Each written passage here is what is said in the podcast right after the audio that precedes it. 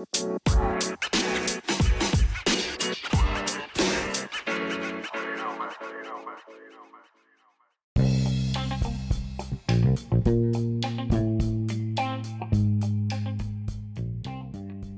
い、えー、天湾 C のポッドキャストを今日も始めていきたいなと思います。えー、引き続きパーソナリティ岡山さんです。よろしくお願いします。よろしくお願いします。えー、ゲストも前回から引き続きイコーノロジーの、えー、加藤さんです。よろしくお願いします。よろしくお願いします。えっと前回はね、えっとイコーノロジーさんのまああまあそもそも刺繍のね話とかイコノロジーのその立ち上げの時の話とか聞いたんですけど、あのー、まあやっぱ僕が最初に思ったのは、まあ、なんで花だったんだろうみたいなところがあったんですけど、それってどうやって決めたかとかってあるんですか、ブランド立ち上げるときに。えっと、そうですね、お花にこう結構イメージをこう載せるみたいなのは、やっぱそのお客さんがまあ考えるあれかもしれないんですけど、うん、あの私は最初、クラウドファンディングで出すときに、あのなんていうか、お花のイメージとか、うんうん。こういう人格の方に来ていただきたいっていうのを、うん、まあ、私から発信してたんですよね。こう、うんうん、アイリスはこういうお花言葉がありますよ。で、まあ、イメージはこういうしとやかで知性のある女性ですよねとかそういう感じのことをあの結構ツイッターでも発信してましたしクラウドファンディングのページでもあの花の印象私の考える花の印象っていうのをこう前面に押し出していた時期があったんですけど、うんうんまあ、1回目でそのお花のなんかその私が考えるお花のイメージに対するそのショートストーリーみたいなのもつけて一緒に送ったりしたんですよ。ああなるほど梱包して送るときに梱包して送るときに、文章を考えていただく方がいてその方と一緒にあの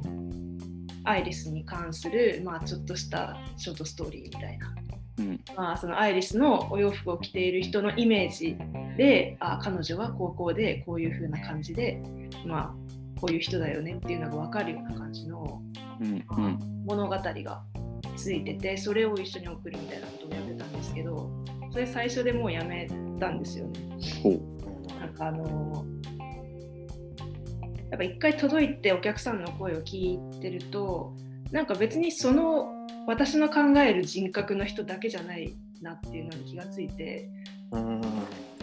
私はこのアイリスってこういうイメージの人だ割とこう黒髪で結構強めなイメージの人が着るとかなんかそういうことをなんとなくこう考えてそれを一緒に載せてたんですけどなんかもういらないなって思ってそういう私が出す人格とかイメージみたいなものは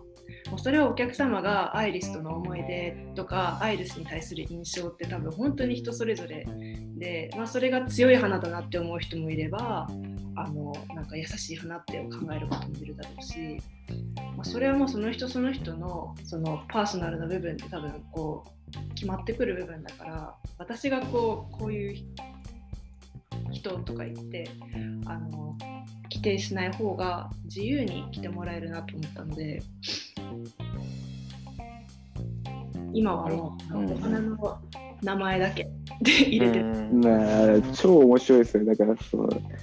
結構簡単に弾けるんですか？そういうのって。なんかその僕らも結構自分たちが作りたいものを作るみたいな感じであの 10YC 始め最初始めましたみたいな、うん、自分たちのライフスタイルと自分たち好みに合ったものを作りますっていう息を出すとやっぱお客さんからいやこういうのも作ってほしいよねとか、うん、こここうしてほしいよねみたいなってくるじゃないですか。でさっきのあの実は人格から全部受け取ってほしいと思ってたけどそれって違かったよねみたいな意見が来た時にああそれはそういうことなんだって結構受け入れられました？そうですね、まあ、まあ、否定されてたとかそういうわけじゃないんですけど、あのなんだろうな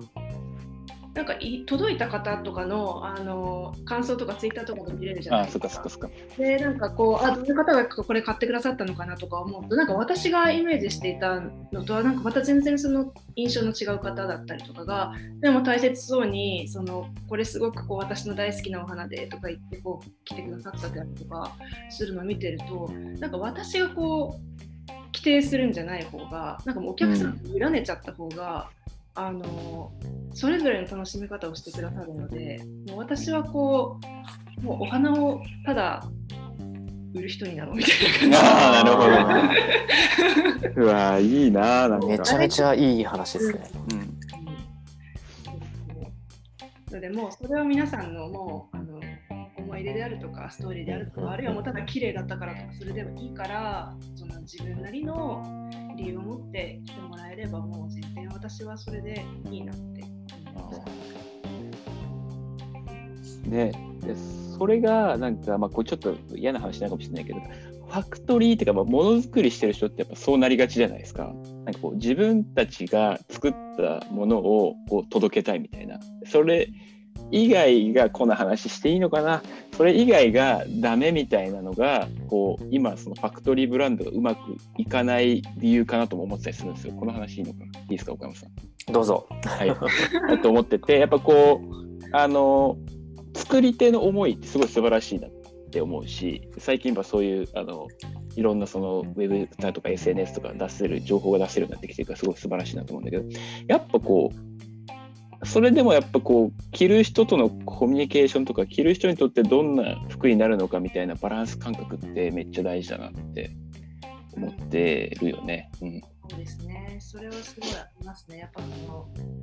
あれですよね。もうこれはなんかだいぶなんか前にもうああそうだなって思ったんですけど、もう本当にこう多分私がクラウドファンディングやってた当時って、うん作り手のストーリーを語れるみたいな感じの、まあ、ブームじゃないですけど、うん裏側をこう語りましょうみたいな作り手の思いとかどうやってこう苦労して作ってるかとか、うん。いかにこの技術が希少かとかなんかそういうう作った側の思いうんとかって、まあ、もちろんそのそれがすごくこうあこのお洋服作った人の思いがすごく熱くてっていう風な感じで買ってくださる方もいるんですけど、なんかそうじゃない人の方がもう圧倒的に多いんですよね。うんうんうん。それが私着たいから買うっていうなんかもう私のあの作り手がどんな熱い思いとか技術がどうのこうのじゃなくって、もっとこう私がこれが着たいからっていう、まあ、一番こうシンプルでうんでも一番あれですよねお洋服を着る動機で一番大切なところだなって思って、うんうんうんうわーすごいわ。もともと天外師はそのプロダクトアウト側で生きてたんでやっぱそこからやっぱやっていくうちにやっぱそれってあんまりお客さんにとって大事なことじゃないなみたいな感じには若干シフトしてったんですけどうんすごいは早いな。そうそうそうそう。それはやっぱあれじゃないですかそのさっきのお花の話しかりでこうお客さんからのフィードバックっていうかあお客さんにとってこの花ってこういう役割だったんだとか価値があったんだみたいなことを触れる機会がすごく早かったからっていうのはあるかもしれないですよね。そうですねすごくそれは、うん、あの感想とかはものすごくこう、まあ、ツイッターにしろ、まあ、DM にしろいろんなところからたりとか、まあ、割とこうもっとこう思い出に関わることとかって本当にもうクローズドで私に直接メッセージくださったりとか。うんうんうんあのそういうのを見てるとやっぱりあなんかもう私が私がじゃない世界だなうんうん。もはやイコノロジーはもう皆さんのイコノロジーであの私は本当にそのモチーフを提供してこれをまあどのように受け取っていただくのもどのように着ていただくのももうお客様が決めていただければ。うんうんまあそうですねそうそうですよね。だからやっぱそこに関わり合うっていうことがまず大事だなと僕は思うんですよね。工場さんてかまあ工場さんって言い方はあんま好きじゃないんですけど、まあ、作ってる現場の人たちがなんかやっぱそういうこのブランドをやってなかったら多分それには気づかなかったかもしれないじゃないですか。刺繍の本当の意味とはみたいな。ああなんかいやわわわかんないけどパーソナルな今回その花っていうものに自分でブランドやってからこそパーソナルな刺繍の意味についてあの気づいたかもしれないし普通になんか刺繍を作業として作業って言い方もよくないけど頼まれたものをこう納品してるだけだと結局私たちの刺繍ってどんな形でお客さんに届いてるのかっていうのはなんかあんまり分かんなかったのかもしれないなってちょっと思ったかな。うんまあそお客さんが見えない世界なので下請けの仕事っていうのはうん。あののでまあ私がどうだろうな。まあだから本当にあのあんまりその技術がどうのとかうんうん。そういうのああそうだな。工場さんとかメーカーさんがそうん。のブランドをやる際に、まあ、もちろん独自の技術があったりとかそこでしかない技術とかがあったらもちろん押し出していくべきですけど最終的にやっぱジャッジするのってお客さんなので、うんそれを買うか買わないかについてはなんかあのいいか悪いかとかいいか悪いかとか欲しい欲しくないっていうのもお客様がジャッジメントするところなので、んまあなんだろう自己満足しない。うんそうですよね。今、自己満足なんですよね。まあ、その、まあ、自己満足、言い切るのはよくないけど、自己満足な部分も、まあ、もちろんあって、その辺なんかね、よりなんかバランス取れると、なんかもっと良くなるんじゃないのかなと思ってますけどね。そうですね。あの本当にこのお客様が見えるか見えないかてかなんかそのまあでも難しいんですけどねなんか買ってくださる方がいてしかもそれをきちんとその感想を届けてくださる方がいるからこそ私は、うんうんうん。なんか届けっぱなしで何もフィードバックがないのなんか届いたし買ってくださったからまあ売れてるだろう喜んでくださってるだろうっていう、うんそれだけだとちょっとあの実際にどうやって来てくださってるかとか、うんうんかとかその辺は分かりづらいところはあるかもしれないですけどね。うんうんうん。確かに。うんなるほどなんかそのさっきの作り手さんの話で言うと、あのーコノロジーでこう関わって一緒に商品作っていこうってなった時にもともとこれはお客さんにもすごく価値が伝わりやすいなって思うものとこれはなんかすごくいいものなんだけどお客さんにはそのまま伝わらないなっていうものとやっぱりあります？あーえっと、私のブランドの中でってことですかね。そうですね作り手さんがと一緒にやっていく時にこの作り手さんのここはすごくいいんだけどもう一手間あの例えば見せ方の工夫とかをしていかないとうまく伝わらないかもなって思うものだったりとか。うん的に見てね。うんあーなんか今すごくその来年から取り組みたいと思っていることがあってそれは。記事をグレードアップするというかもう。おう3時の記事を使っていこう。100うん。年記事を使っていこうって思って今ちょっとずつ動いてるんですけどあの記事の良さってすごくなんだろうな肌触りがいいんですとかうん。あの密度が高いんですとか素材がカシミヤでとかあの SNS とかで多分それを伝える時すごく難しさはあるよなというの。うんめっちゃわかる。うん。あのなんだろう自分も今すごく迷いながらやってるんですけどなんか今までのその、まあ、今まで結構ポリエステル素材とかを使わせていただいてるんですけどなんか今までの生地との差を SNS でとかそのネット上でいつもこう、まあ、私はそこが一応売り場というか見せ場になってるのでそこでどうやってこう伝えていこうかなっていうのうん。は、もう悩みに悩んでるというかあの 多分きちんとそこにおける文脈というかあのなぜその記事を使うに至ったかっていうのと、まあ、それプラスやっぱそのビジュアルであるとかなんだろう、まあ、これはもう完全に刺繍の強みなんですけど、まあ、見た目がすごくもうパッて刺さってくる要素があるので、まあ、それをきちんと相乗で乗っけてあげてでそれでもう記事云々もそうだけど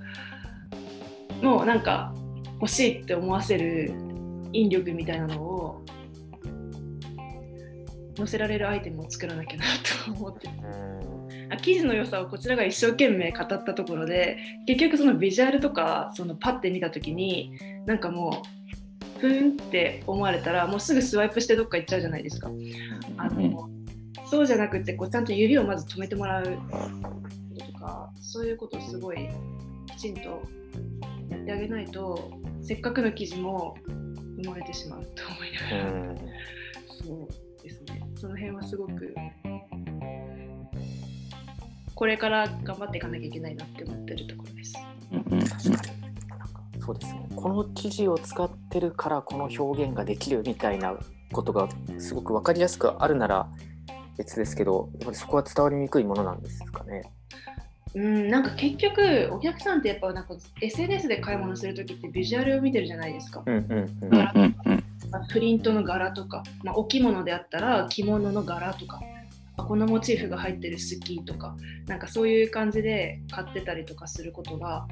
まあ、多くてなんか素材が好きって人ももちろん結構いるんですけどなんか素材ってすごくなんか画像で並べた時にこうドアップで無地の生地を上げたところで結構その言ったらですちょっと地味じゃないですか。あの、うん見え方が。うんのでなんかその辺のなんだろうな。生地がすごいんだぞじゃなくってもうトータルでこのお洋服として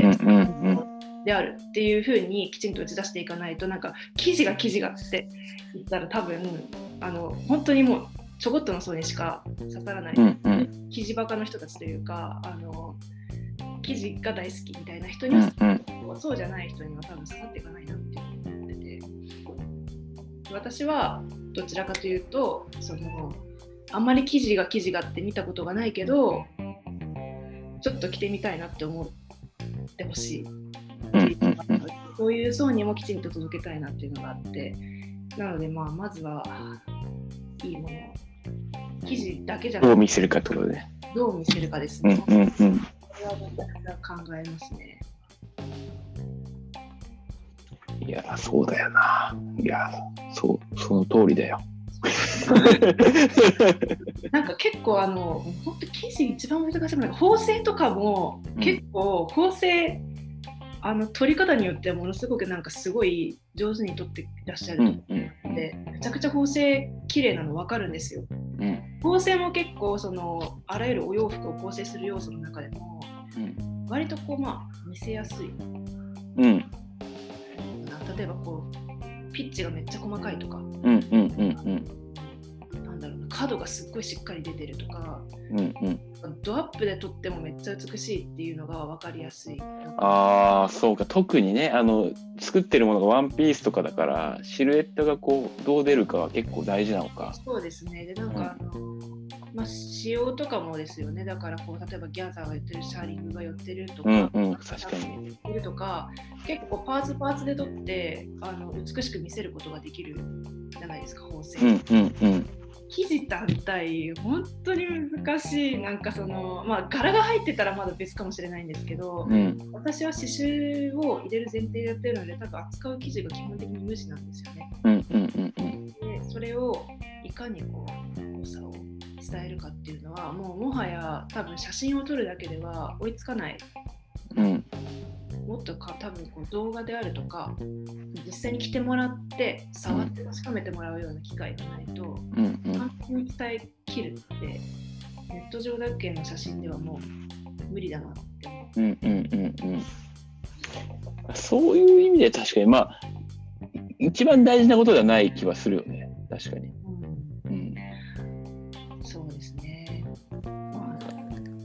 だからしかもまあその記事って例えばてあの多分そこまでなんかこうまあバリエーション豊かだけどじゃあ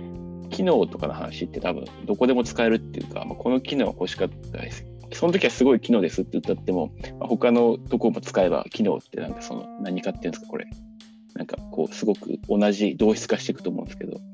なんかやっぱいいなと思うのはやっぱ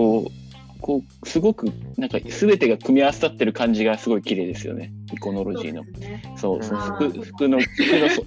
素材と刺繍とその、えっとまあ、形だったりとかデザインみたいのがなんかこう組み合わさってその唯一化してるみたいな話話だと思うんでそこだからねなんかあんま一個一個のことを追い求めていくっていう形でもなさそうな気がするけどね。そうですね。なんかまあトータルで見て、まあお洋服ってでもトータルバランスじゃないですか。なんか、いやーなんかすごいわなんか勉強になるわ。うん あ刺お洋繍服は。刺繍主張しすぎたら、もうただの舞台衣装になっちゃうんで、あのうんそそ。この辺のバランスが本当にあれですね、もうそこだけいつも考えるときは、刺繍からもちろん考えるんですけど、この花ちょっときついなって思ったらサイズ縮小してみたりとか、なんか本当にお洋服全体で見たときに刺繍がどのように見えているかとか、その辺のことはすごくそれもやっぱり刺繍っていうその自分のアイデンティティありきですよね。うん刺繍から始まって他のことも考えて結局刺繍があるからこそなんだろうなっていうのはすごく伝わってきます。そうですね、それはすごくあの私もまあ最初はこの業界は本当に大変だなと思ったんですけど、あの使い方次第というか見せ方次第であのどんなそのなんだろう小さい工場でもあのお客様にいいねって言ってもらえるものが作れるうん、というのは思います。なるほど。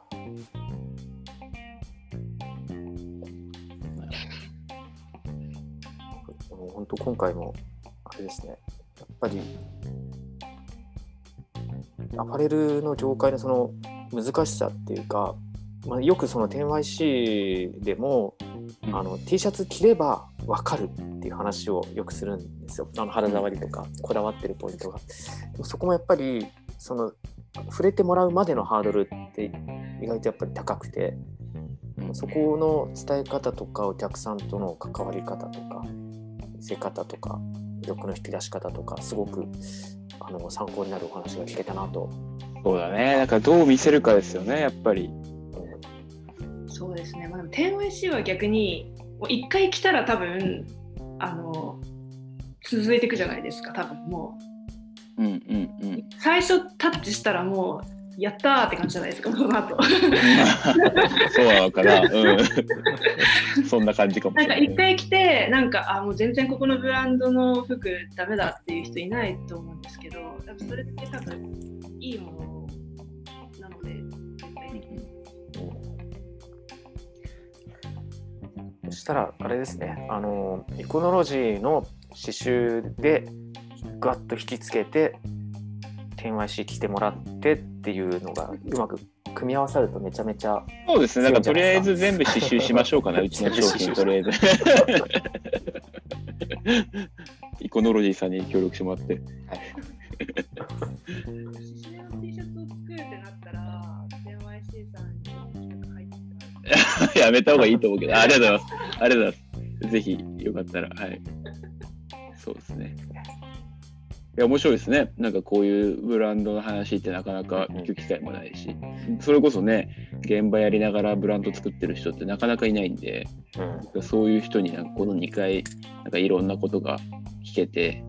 よかったなと思うし、なんかまたこのポッドキャストじゃないですけど、よりなんかこう刺繍の話とかもね、なんか TYC の、まあ最近、あのチーム向けとかで作ってくれてるお客さんとかもいるんで、まあそういう話をまた今度聞けたらいいかなと思ってるんですけど、まあこの2回はそのイコノロジーさんの話を聞きました。楽しかったですね。話してありたいことありますか？大丈夫ですか？あ全然ありがとうございます。じゃあ、そういう感じで、えっと、ポッドキャストね、エコノロジーの加藤さんの回2回目終わりますけれども、また引き続き、あの、10YC ともどもよろしくお願いします。はい、こちらこそよろしくお願いします。ありがとうございました。またお二方よろしくお願いします。はい、ありがとうございます。ありがとうございましたありがとうございました。